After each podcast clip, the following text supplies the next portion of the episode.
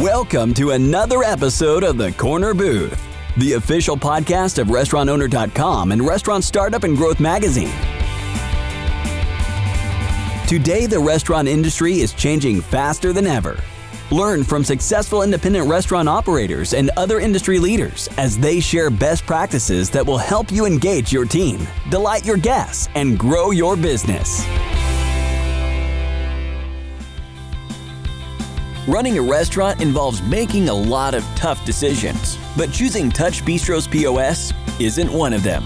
Our sponsor, Touch Bistro, offers an all in one POS and restaurant management system that's easy to use, easy to manage, and easy to afford. Find out why thousands of restaurants trust Touch Bistro to help them simplify operations, increase sales, and deliver a great guest experience. Here are your hosts, Barry Schuster and Chris Tripoli. Well, thank you for joining us and welcome to another corner booth. I'm Chris Tripoli. And I'm Barry Schuster, editor of Restaurant Startup and Growth Magazine. And Barry and I today have the great pleasure of speaking with longtime, very well established restaurant consultant, Arlene Spiegel. Arlene, welcome to Corner Booth. it's my absolute pleasure. Thank you for inviting me. Arlene, when we started the magazine, uh, first launched in 2004, even at that point, you were a recognized expert in the industry and, and you've been providing lots of insights and expertise for the magazine for a long time and to your clients, of course. But we always like to let our, our listeners know, you know, what was your path into this business? How did you get to where you are now? Uh, if you could kind of share that so people know who's on who's talking today. Well, thank you. I had the uh, privilege of being born into a restaurant family. Uh, I didn't think it was a privilege then because my brother and I had to work weekends and nights and get up from our chairs when paying customers would come into the restaurant.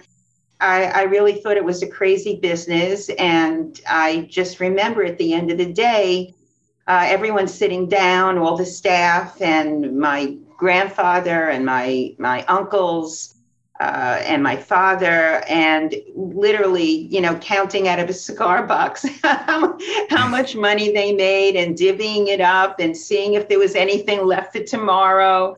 And I realized at the time that, you know, it, it, it was a business that was really meal to meal, dollar to dollar.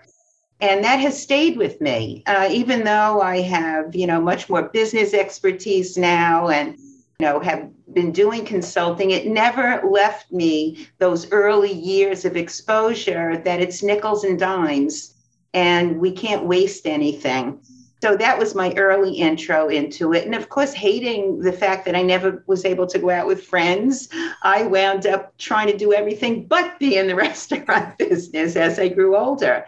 So, you know, going to school and also taking courses in business some little life challenges happened personally and I needed to go to work and make money. And what did I know? Restaurants. However, I didn't approach it in the mom and pop fashion that my family did. I became more sophisticated and really started keeping uh, records and uh, following trends. And at the time, in the uh, 80s, that whole California movement of healthy eating came in. So a little place became available in my restaurant. I had two little children at that time. And I opened a restaurant called the Garden of Eating. And I put all of my philosophies and principles to place to take the chaos out of the business.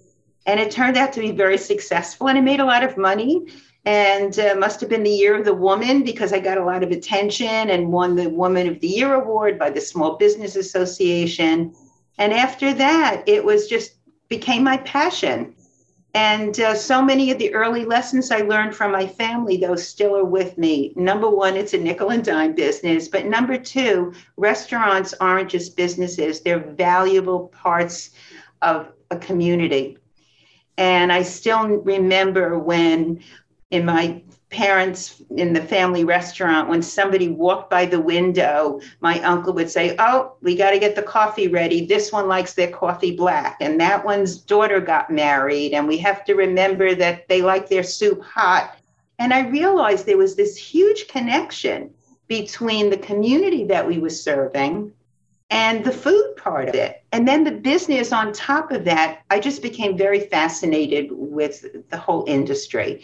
And I just keep growing and learning, and my clients make me smarter and reading great publications. And I belong to the Food Service Consultant Society International. So I have really a global network of people that make me smarter every day. And now I work with hotels and restaurant chains and casinos and hot dog stands and uh, all kinds of businesses that want to either get established or grow or scale.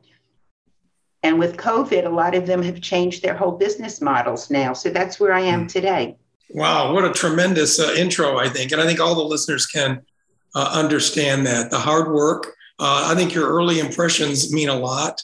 The mm-hmm. fact that it's it's a tight margin, you learned that early on, and it's also a service industry. I love that. Early on, you remembered people coming by the windows and thinking how they like this and how they want that served, and and then of course then you had the innate ability now to not only use those principles to succeed in your own restaurant, but now use those principles to teach people in your consulting when did you switch to the consulting? How did it go from the Garden of Eating?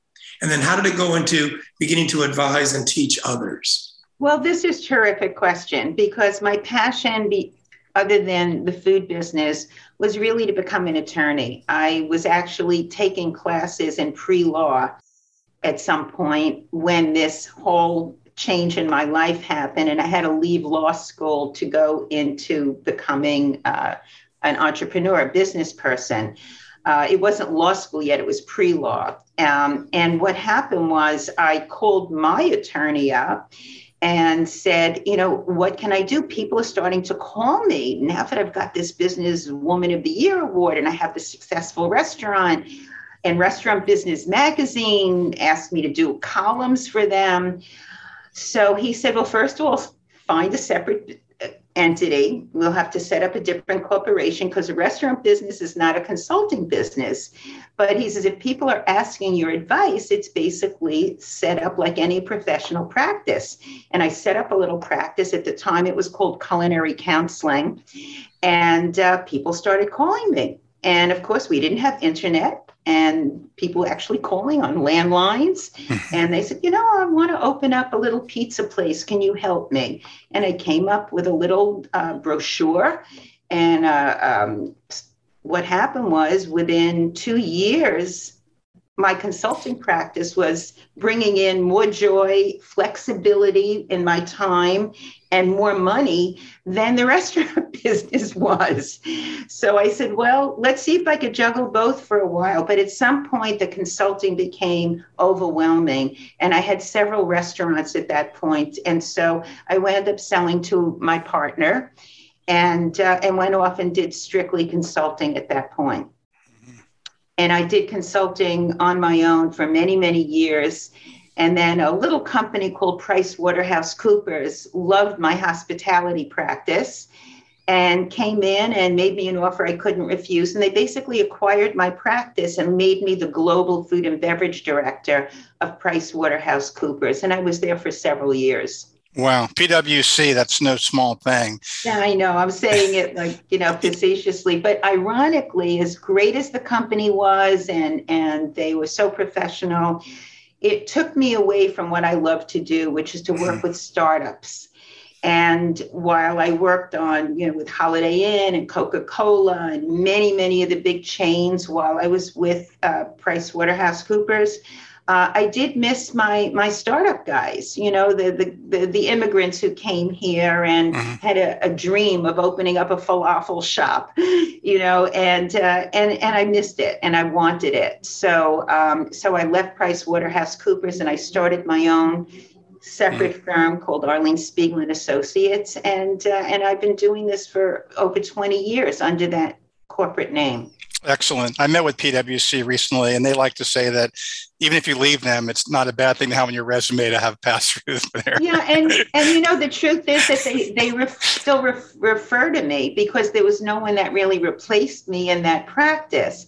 Because the truth is that when you're working for a consulting or an accounting or a law firm, they don't know the food business and exactly. they didn't. They just don't know that you know they're they're you know glorified bean counters at the end of the day. Mm-hmm. And they provide a service and they do taxes and benefits and all of that but they don't know what to do when the ice machine breaks down or the chef doesn't show up mm-hmm. or there's all of a sudden construction in front of your door and your customers can't come in or, or now what's going on with the supply chain. And I, I, am working with the Cherokee Nation tribe in Oklahoma now. I just did a big food hall for them, and we can't get friolators. you know, there's a shortage of friolators somehow. So, you know, if you're not in the business, and I, again, I go back to my family where I learned so much of this. Uh, well, what do you do? You know, well, we don't fry. So you change your recipe. So you roast or you broil or you change the menu item. But this is where I love to come in and, and kind of solve problems for people. Mm-hmm. Well, you had um, mentioned in your introduction about dealing with your clients during COVID and changing business models, mm-hmm. and and something I really wanted to talk about, but I'm going to just lead with it now, I guess is, you know, they're all during COVID, we all saw in the trade press and the general business press using this term pivot. Oh, okay. So you pivot to takeout and delivery as if it's just basically a dance step. Mm-hmm. And, you know, I was talking to somebody today and it really hit me between the eyes if you weren't set up for takeout and delivery, it wasn't just a pivot. Your POS system may have not been set up for it. Your operations may have not been set up for it. It was a great opportunity to ruin your brand by not knowing what you're doing well. Where the companies that were the brands that already were in that business, there was no problem. That's what they were doing anyway. How did you help uh, get your clients who were not in that you know heavily in a takeout and delivery to get them there seamlessly so that they could run really with us as a, a separate business effectively. Does that make sense? Well it, it, you're you're really posing you know a topic now that probably made everyone stand up and say, oh my God, what am I going to do? I don't have curbside for someone to drive up and pick up. I don't have a place for people to stand and, and wait for their food delivery. I don't have a third party platform like Seamless or Grubhub or DoorDash. You know, I'm a sit down restaurant. People come in and dine. And uh, when that was all cut off, especially with the space and the distancing uh, issues and restrictions that were involved, if you wanted to stay in business, you had to figure out how to do exactly what you said. How do I get my product to the guest through delivery or pickup when my dining room is set up for sit down, full service, you know, kind of uh, dining? And so, what I did with them was, first of all, I said, Do you want to do this? Because it's a big commitment to do it. It's not just flipping your kitchen around and setting up a staging area to, to, to create an assembly line. It really required uh, menu engineering, uh, staffing, packaging, sanitation and safety, delivery mobility, whether it's are you going to do your own self delivery? Do you need carts? Do you need trucks? Do you need insulated bags? So I literally created something that was a checklist. And I actually called it Come Back Strong, where I came in. And when I say came in, usually it was a Zoom where I had the architect, I had the food service consultant, I had the operator, I had the chef. And I said, all right, let's look at where all of the opportunities are and where the obstacles are to convert this into more of a manufacturing plant if you will, than a restaurant. And I gave it a new name. I called it Grocerant because it was almost like a grocery delivery. Because I said, well, if you're serving people uh, with meals, you know, they can't go out and shop now because of COVID. How about if we also ask them if they would like some milk, some bread? Some uh, some ketchup, you know, some basics for their pantry. So we be, we actually became an added on value because it was such a convenience and so much appreciated by those dine-in guests to not only get some quality meals with a limited menu. We didn't have the full spectrum in most places, but you know what? What else can we do to help you? And we actually had one restaurant, Havana Central, that was a, that's a Cuban restaurant, a client of mine and also another client of mine, Hill Country Barbecue, they were also saying, Do you need paper towels? Anything we can get from our restaurant suppliers that you can't get in your grocery store, tell us, we'll stock it for you. And so instead of looking at it as, oh my God, what am I going to do? We looked at it as an opportunity to not lose the clientele, but to actually build a deeper, more sensitive, more caring, compassionate relationship with them.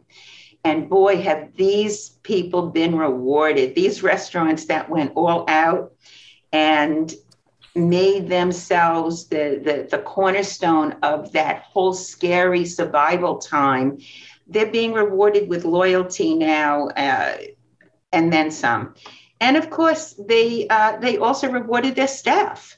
You know, whoever stayed, you know, got promoted and got better compensation and uh, it just it just really made you rethink everything. And you know that's a good thing in life and in business to step back and take inventory what's working what's not who can i count on what how can i push myself to be better and to provide a better service? And uh, and then from there you hopefully got some money from the government to keep going and paying mm-hmm. your rent. And then and then you rise. A very positive thing that i'm hearing from this is that consumers aren't as fickle as some people might like them like to believe. Loyalty still counts out there. Um, consumers will will reward a business that takes care of them. Is is that been your experience? Well, especially in neighborhood business, yes. When you know when you when you're really part of a community. Now, there are also other restaurants that are, for example, in Midtown or in cities where they count on tourism or they mm-hmm. count mm-hmm. on office workers or they count on Broadway shows, you know, and mm-hmm. people mm-hmm. coming in. And if that was a big part of their clientele, then they had to come up with a whole different strategy. So I would really talk to them about literally talking to their landlords and allowing them to get temporary outdoor seating because mm-hmm. once outdoor seating came in and they were able to build those climate controlled huts outside, at least they were able to get some people in. And then when the restrictions came off and people were able to eat inside, even though there were spaces and separators, it at least showed that they were still there. Business has not come back to the cities the way it has into the so called neighborhoods and the suburbs yet. Mm-hmm. But guess what? We found other sources of income because there became needs out there that we didn't know that we were able to fulfill. So all of the hospital workers, the the schools and institutions, the uh, you know the, the Meals on Wheels people, they needed to eat. So these restaurants started to become ghost kitchens. And while they weren't serving their regular customer, they were at least keeping product moving and keeping cash flow moving and keeping their employees moving. And those relationships now are also solid. They're not the old customers who have now come back since COVID has kind of calmed down, but now they have a, realized they have a whole new register, uh, revenue stream. And why wouldn't they? Mm-hmm. So mm-hmm. It, it became opportunistic. I always think that these challenges have to be met. It, it's not even can they be, they have to be met. People have to eat. We're in the service business, we're, we're in the hospitality business, we're in the taking care of people, we're, we're in the business of uplifting people. Every cup of coffee, every thank you, every experience that people have when they come into your establishment, or if they're getting a delivery from your establishment, has to uplift them. That's success. And that's what people really value. They may not remember that your soup wasn't always hot enough, or you forgot the straws and the napkins in your takeout order, but the the kindness and and the uh, the honesty of the communication, the, the gratefulness, that's what makes a loyal customer. Mm-hmm. Wonderfully said. Wonderfully said. I, I especially like the fact that it seemed to lead with anything you do with your clients uh, towards the solution, not with the problem. Um, I, I, mean, I hear that in what you're saying. Uh, I think it's a tremendous focus. I, I, like that you even had a term for your approach to your clients, uh, your program, Come Back Strong. Mm-hmm. I think people at that time needed to realize uh, just that, that they needed to focus on coming back. Uh, they needed to focus on their strength, not their weakness. Um, what I what I'd like to uh, have you talk a little bit about now is um, is the challenges, I guess, since COVID. Um, people that you're working with now after the uh, learning of the curbside or the development of the outside dining, after the um, um, uh, assistance with the menuing and uh, the kinds of things that we had to do in, in order to succeed. What are the challenges that your clients are facing now, and how are you helping them with the things that we're hearing about, like the uh, the competitive atmosphere, the fighting for staff, the problem with supplies? Um, how do you face those challenges well, today? It, it's it's the, the thing that you come across all the time is you know when you meet with clients that uh, they're they're nervous, they're they're panicky. All right you know, this part is over. I got through this. My landlord's letting me calm down with the rent. You know, what's next? What should I do? And I always try to come up with what is the most important thing? Why does your business exist? Why are you here in the first place? Why did you do this? Let's go back and and think about why you why do you want to stay in this business? And chances are no one's talking to them like that because they're also panicky about what they can't do. I try to get them back into what they loved and what their original purpose was in going into this business. And very often, most often, it will come up with, you know, I I just love these recipes or I, I feel that this neighborhood needs my my pizza or, or, or whatever it might be. Um, or, you know, how could I let my staff down? So many of them count on me for this job. I said, all right, so if there's a real reason to be here, what can we do to make it work?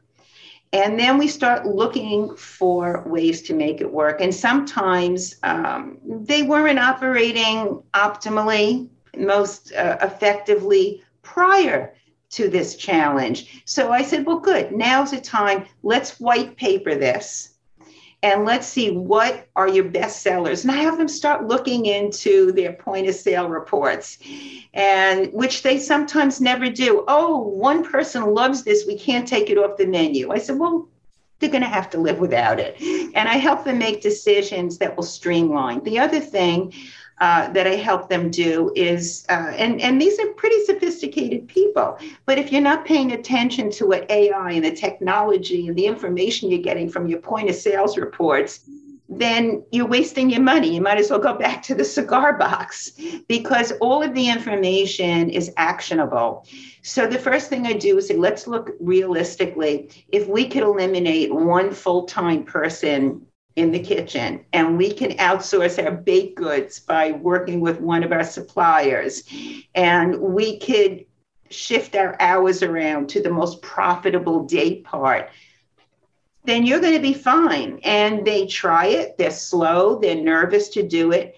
They have learned to use social media to communicate with the guests. They become much better at phone etiquette, which I know is a big part of what you all talk about, because now people can't come in all the time, that communication on the phone and through online marketing becomes that hospitality, that becomes the, the relationship.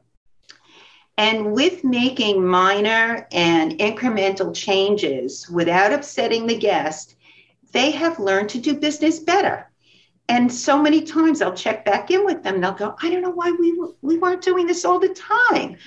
You know, why didn't we didn't lose any people because we don't have five soups and we only have two now? You know, no one cares that we opened an hour later or that or that we closed earlier on a Monday night.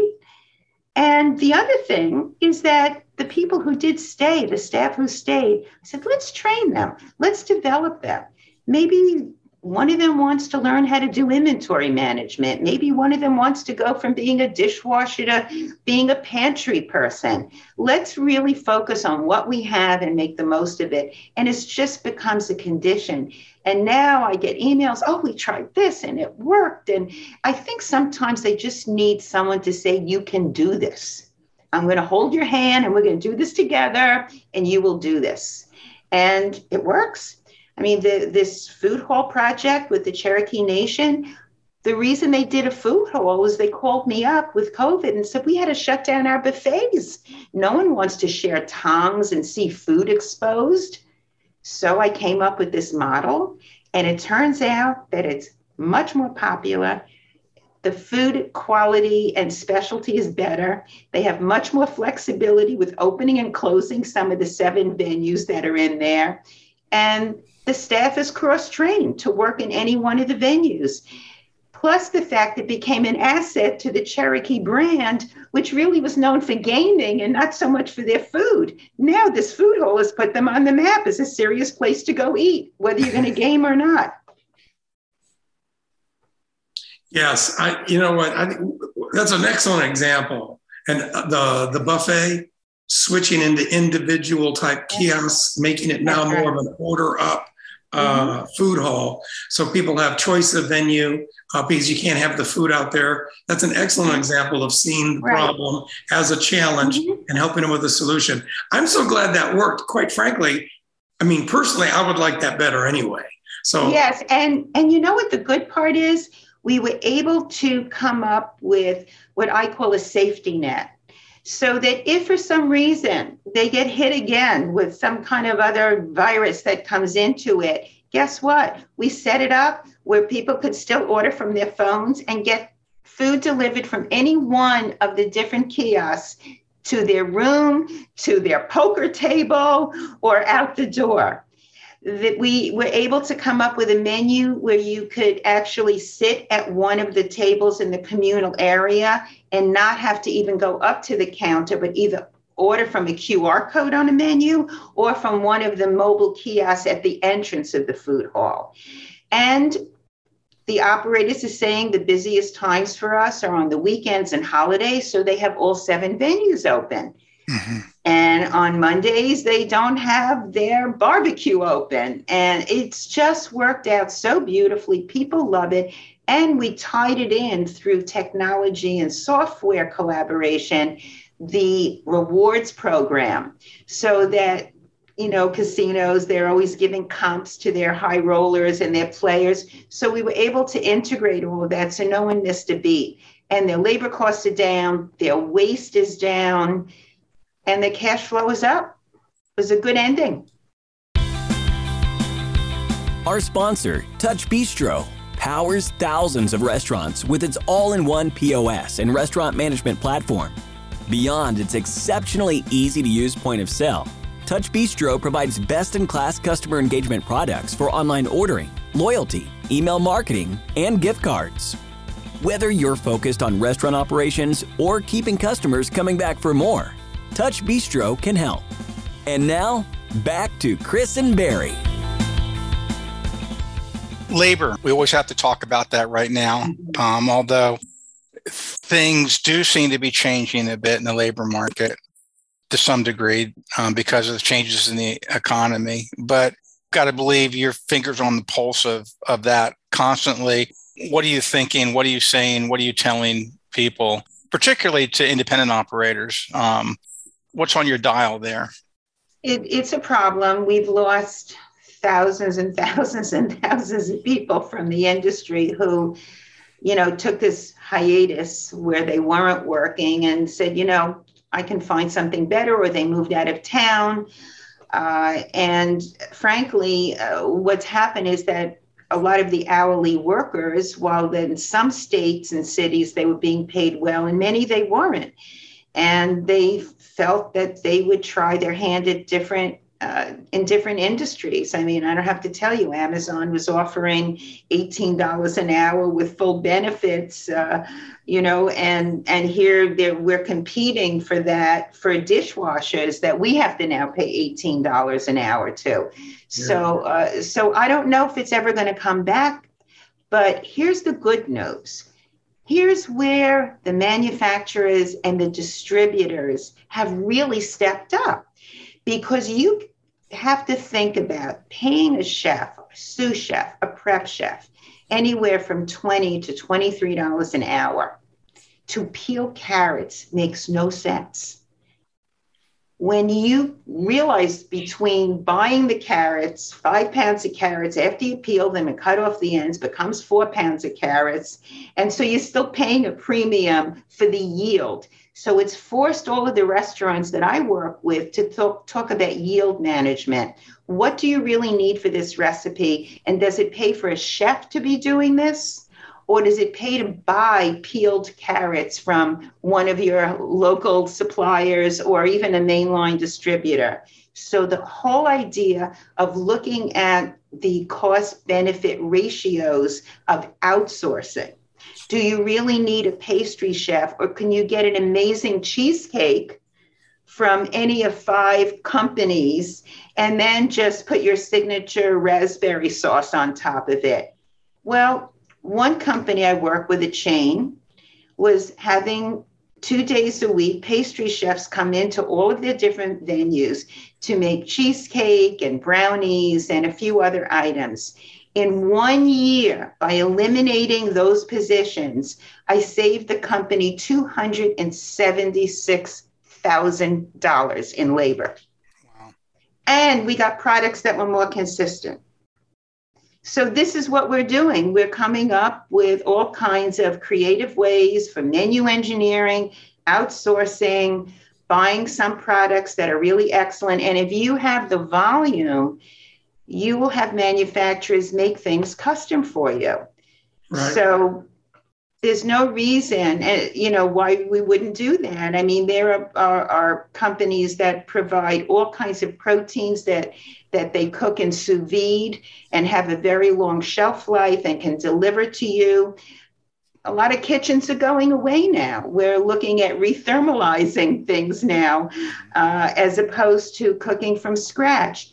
And at the end of the day, if the guest gets an amazing, consistent meal with a high value in terms of the price, along with your compassionate, caring service, they're not asking you who's making the roast beef. They just see this wonderful roast beef on the plate. I learned that actually, which is a throwback to one of my earlier projects um, I was asked to come into Burger King years ago. And this whole have it your way was killing them because it was holding up the lines and people wanted mayo and mustard and this and that. And I said, you know, th- this is crazy. The whole system was falling apart. The, the franchisees weren't making money. And so Diageo, who, who owned it at the time, uh, called me in and said, "What are we going to do here?" And I and again, I go into what you all talk about all the time. Look at the numbers. What's selling? And I looked across the system. They had over twenty thousand stores at the time, and I said, "Burger, fries, Coke." Burger, fries, Coke. No matter where in the city, where in the country, it was burger, fries, Coke. I said, you know, it would probably be a lot less money if we could open up a Burger King Express. We don't have to worry about this menu and have it your way. We focus on the things people like. We can have a walk up window, a drive through window. Maybe in some locations, we could even have a few seats.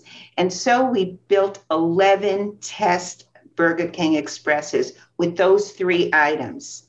Well, that was it. It saved the company because most people will have burgers, fries, and Coke. And every now and then we had one of the franchisees beg us, can we at least do a shake? Or, or can we do the Whopper?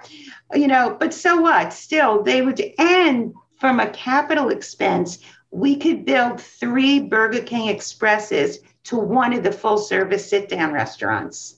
It's a great example. Um, and and I know the goal there, of course, was simplicity, consistency, so that you can increase profit and you can manage consistently. I, you know, you mentioned that a couple of times, and I think that that was a perfect example. I think the listeners need to pay uh, attention to is that if they just study what's working and find ways of how can I do more of that, do it better because consistency equals profitability.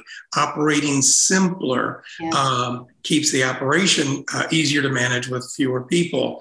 How, taking that same formula, how do you work with clients in today's technology? What type of reports do you feel they should be looking at, say, daily and weekly? Um, and how does that use of technology maybe impact today's operation? Whereas, say, years ago, we didn't even have it available, had to do things differently. Exactly. Well, you know, it, it's fairly sophisticated now, but again, I'm going to start out by saying that numbers and reports are only as good as the person who accesses them, analyzes them, and, and, and it acts on them. And so we still need good managers and, and good leadership and good good management in that case. But the point of sales now are so sophisticated that they actually and, and, the reports are so graphic and so easy to read that basically you could put in whatever whoever you are whatever operation you know what are the 10 most important things that you want to see every day every shift and then how is that moving in terms of trends? And and once you start business you start to develop an algorithm. Once you have an algorithm exceptions to that algorithm come up. And i always look at exceptions. For example i always like to know obviously customer counts per shift. I always like to know ticket averages or per person spend. I also like to know the ratio of food to alcoholic beverages. And also, I like to understand what uh, what bottles of wine are because that tells me a little bit about the experience people are having. But it it could also uh, be tied into uh, food costs, labor costs, scheduling. So, really determining what's important for you to make decisions on a day to day basis. Those are the reports that I generate. And then looking at them, you make decisions. And once you start seeing an exception, I'll give you an example. I like to make sure, and this goes back to my family's training, that when there is a meal order, that there's also a beverage order. It's either a soft drink or a glass of wine, but almost everyone orders a drink. When I see that drink sales are down, somebody's giving away my drinks. They're not punching it in. So I'm looking at possible, you know, jiggering a little bit. And at the bar, it happens all the time. If you have a policy at the bar where if someone has two drinks, the bartender comps them the third, how are you going to know that? Well, this is where technology comes in. Technology and a good security system. But again, going back to the fact it's a nickel and dime business, if you're not watching your numbers and your rhythms and your exceptions, then you're losing money. Inventory management is another huge part of technology that people are not paying attention to. And their par levels. You can actually reduce your shrink, which is another way of saying product that's missing, right. by having a strict inventory management system. And the problem that I see is people don't take inventory every week. If you're taking inventory every month, and one person's going down there with a, a clipboard don't even bother. You're just wasting money. You need to do it every week. It needs to have established par levels, and it needs to be done more and more now with barcodes and scanning so that you don't have to be constantly, you know, physically doing it. And most of the inventory management systems I know of are very tied into the mainstream distributors like a Sysco or US Food and they have automatic just in time purchasing. So if your par level is down based on usage, which is tied into your point of sale sales and your recipe development that you have already put in inside your your uh, technology, your software, you don't even have to place orders. You know that your supplier is going to come there with 10 loaves of bread instead of 12 because they saw that your sales were down and your par levels were, were already satisfied. So the point of sale, the systems you set up, the barcode and scanning, and then the inventory relate management relationship with your mainline vendors all becomes part of the process map so that you can not lose product. You don't have to waste staff coming in at midnight on Sunday to do your inventory before Monday starts. And you'll always have your supplies on time. This is how good technology works now. It's not just one piece, it's putting it all together into a system that becomes the model for how you operate. Excellent, excellent. And, and if everyone would just follow those three key principles what you're watching daily, uh, the labor and the inventory program, you've got the, the biggest portion of your business, and you're watching it daily and you're working from it weekly. Well said. Right. But the other thing, too, is that when you get an exception report where all of a sudden beverage sales are down or, or per person uh, sales are way up, a manager can say, well, what happened here? How come we did so much business that day? And then, of course, it's notable. Oh, well, schools were off and moms came in for lunch. You need to understand the rhythm of your clients. And then you could also use that information, those exceptions, to say, wow, last year, this time, we had a lot of families home let's anticipate that and start putting out some family promotions, some so called early bird specials. So, you also want to now get your marketing involved and put your marketing resources where you have the best, best opportunity. Not just to throw things out on Instagram with pretty pictures, but what's your point? Who's your audience? What is your value proposition? What's going to make them come in? What's going to make them order for you? This is important. The other thing that I'm finding, which is fabulous, this all came out of the, the whole COVID challenge, was that my clients, even the small mom and pop ones, are finding different channels of distribution. So let's say they have a fabulous product, uh, uh, either a hamburger or, or a hot dog or, or a cake or some menu item that they're known for they can now partner with third party platforms like we have Goldbelly or Mercato, where they can now have another home marketing opportunity where they arrange to have their products featured on these other platforms. And the good news is that these products do not have to be made in real time.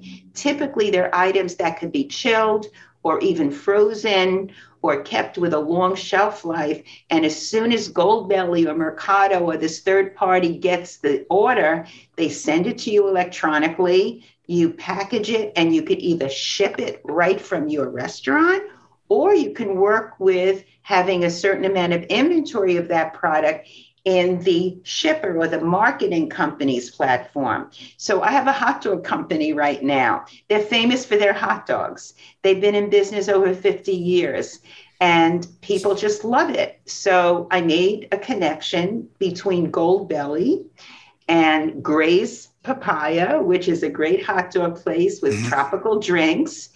And we sat down and we came up with all right, if somebody wants Gray's papaya, they can get 12 hot dogs, they can get a package of sauerkraut, they can get two tropical drinks and, and the buns for a package price, for like a, a, a round price.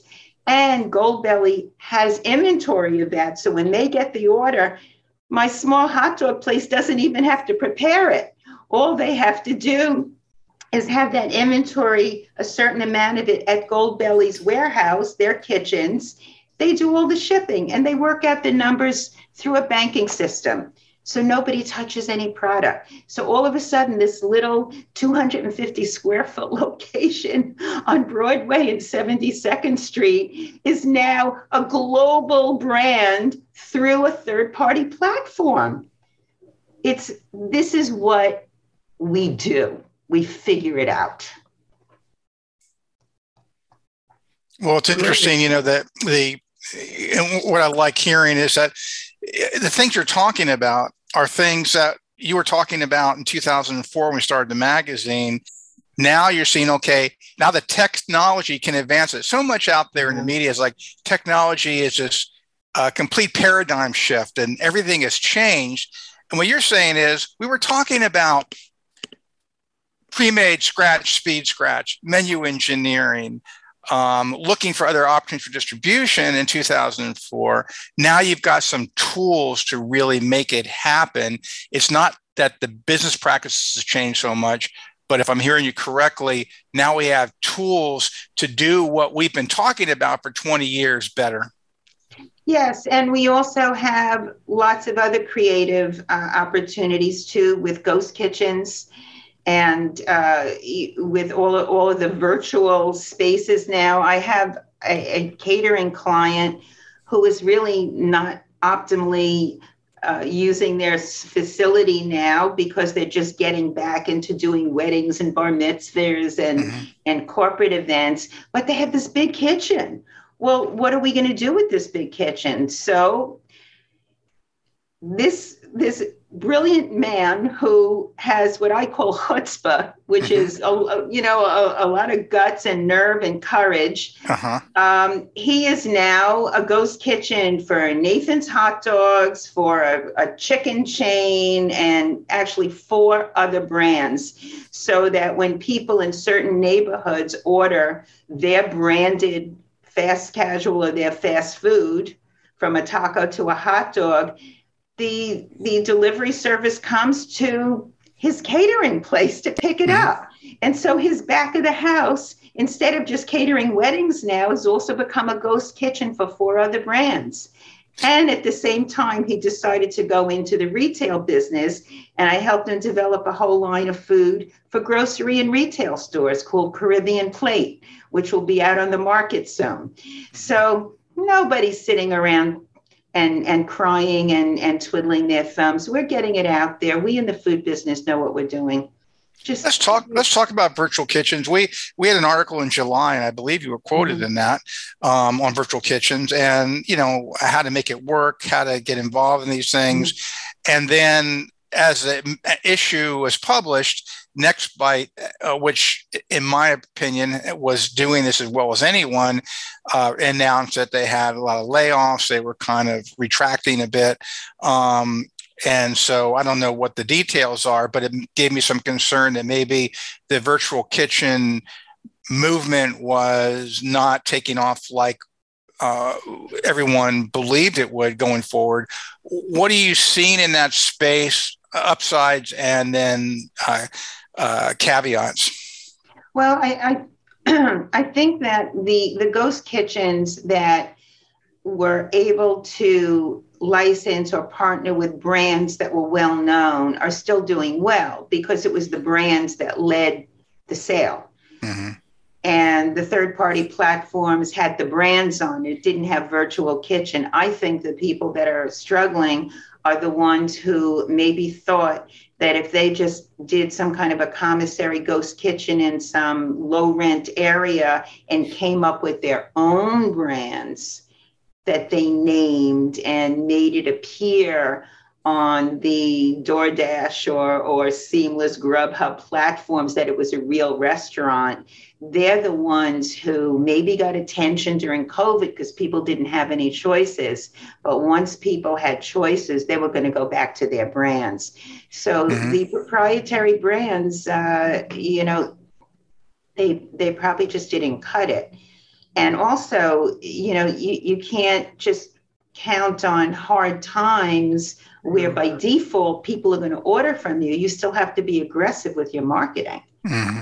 Yes, yes, I agree. I, I, I, think you're right on track with that observation. Um, could you take a moment and let's talk a little bit more about what you mentioned very briefly with helping clients with retailing? I think it was called Caribbean Plate, a line of products. Mm-hmm. Uh, um, tell us a little bit about that opportunity because that is something that we're seeing um, in other parts of the country, small independents having luck with branding, labeling, and retailing certain aspects of their product line. Yes. So the people who did this the best years and years and years ago was TGIF with their potato skins, if you mm. remember, right? Yeah, yeah, of course. Uh, I mean, that was one of their signature products, and all of a sudden, you were able to get in a supermarket. And we know now, if you go to the specialty food shows or the restaurant shows, you know, all across the country now, restaurant brands are are packaging and labeling and branding their, you know, their their own uh, their own products. But how do you get it into the retail distribution system? That's the trick. Uh, because the, there's a whole different network of people. First of all, if you're manufacturing something that, that has any kind of a meat or dairy or poultry product, you need to be prepared in a USDA kitchen. And most restaurants are not USDA kitchens. Mm-hmm. So, what you have to do is either find a kitchen that is certified. And if it's a kosher product, you still need a rabbinical seal on it. Mm-hmm. And what I try to do is start off small where maybe we rent a space that's available and have it comply with all the USDA requirements and then manufacture. And there's also test kitchens and kitchens you could rent and some of frankly these ghost kitchens which aren't doing the business they thought are available and fully equipped i like to take baby steps to see if the product is really going to sell but once you hit a certain critical mass where you can count on a customer base where you get into a local or even a, a regional supermarket chain or, or a specialty food cha- store chain or even a convenience store chain uh, then it pays to find what I call a co-packer. And a co-packer is already in the business of taking your product and and they already have the ingredients they have the equipment they have the labor and they do a run for you. And of course anything that has a high ph pro, you know has a long shelf life. Uh, you also need to have somebody test it some certified lab to make sure that if it's a shelf stable product that it doesn't have any bacteria in it. So there's a lot of compliance and it's a whole different supply chain. But the best thing to do is work with a co-packer who can literally take your product make sure they sign a non-disclosure agreement about your recipe that they can't duplicate it or compete with it, and there's a legal involvement there. And you also need product liability insurance. But if you have a product that you think can really cut through the shelf space and the clutter of a supermarket, it's fantastic because it's also marketing. I mean, in, in New York here, we have a company called Carbone, which uh, is a great Italian restaurant. I see their tomato sauce everywhere, but they were also just at the fancy food show, at the specialty food show in New York with a huge booth and doing tastings. So it's a different business model, but it's also a way to have more sales, more marketing. And for me, if I'm a restaurant, I want my brand in the refrigerators, on uh, in the pantries, and on the tables of every customer I can get all it does is reinforce. Not long ago, we had a couple on the corner booth, uh, and they were explaining uh, the process, and uh, they seemed to be winning at it. And they went from just a couple small kolache mm-hmm. Uh, retail outlets to now a government approved 5,000 mm. square foot processing plant, and their frozen kolaches are in like 150 grocery stores. Right. Uh, it's, it's wonderful when you see seasonings, marinades, dips, tomato sauces that are independent restaurant recipes going through the process and yep. winning the retail wars and, and getting distribution. So that is that seems to be another avenue. That's for, right. Uh, for brand establishment. But that's what makes the, this industry so wonderful that we can have all of these different outlets. Just need someone sometimes to lead you the way, and that's my job. I lead, I train, I hold your hand, I cry with you, I laugh with you, and I help you grow. That's that's all I do as a consultant, mm. and of course bring you know uh, a little optimism to the table. Well, you brought a lot of optimism to us today. We could talk forever and ever, but I'm afraid we're going to have to wrap this up. This has been such a joy. Uh, the, the points that you made are just so on target. I really enjoy talking with you. This thank has been wonderful. Well, thank you. Thank you for inviting me. And let's do it again and keep sharing with each other and you know bringing bringing some some good bites to the table literally and figuratively thank you for all you do for our readers. I really appreciate it, Arlene. My pleasure. Everyone, Thank check you. out Arlene Spiegel Consulting and reach out and talk with her, especially if you would like to learn a little bit more about the principles she discussed today. And for Barry and myself, we uh, we hope we can all meet up again on another corner booth real soon. Thank you all. Take care. Bye bye. Bye bye. We'd like to thank Touch Bistro for sponsoring this episode. Touch Bistro provides an all in one POS and restaurant management platform for venues of all sizes, from food trucks to fine dining. Go to touchbistro.com to find out how Touch Bistro can solve your restaurant technology challenges today. Thank you for joining us on the Corner Booth. We'll be back next Tuesday with more inspiration, insights, and industry best practices to help you engage your team, delight your guests, and grow your business.